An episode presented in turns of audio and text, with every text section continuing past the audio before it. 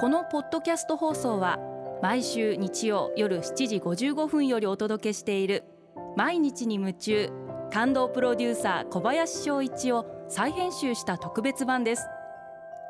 放送で収まりきらなかったアルビオン社長小林翔一さんが大切にしている感動のポイントをどうぞお楽しみください。アルビオンの小林翔一です。直感を働かせて決断をするって感動じゃないですか？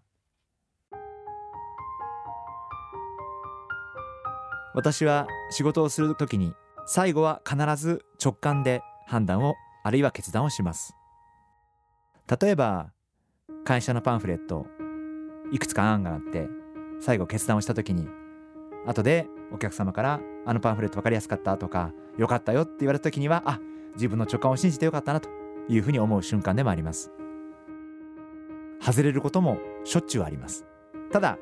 やっぱり自分の直感をこれからも信じて決断をしていきたいなというふうに思っています。やはり自分自身も感度を磨いていかなければいけないと思うんでなるべく芸術に触れる時間それはもう完全にデザイン的に色彩的な部分を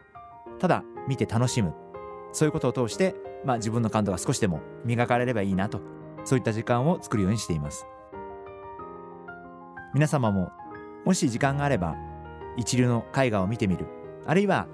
一流のブランドのブティックに入ってみる。大事なのは一流のものを一回行っただけでは何もわからないと思いますんで何回も何回も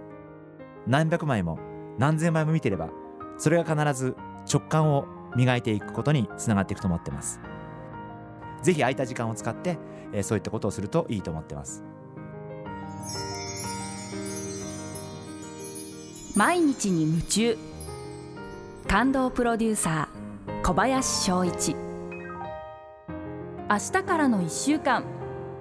感動することから始めてみませんか？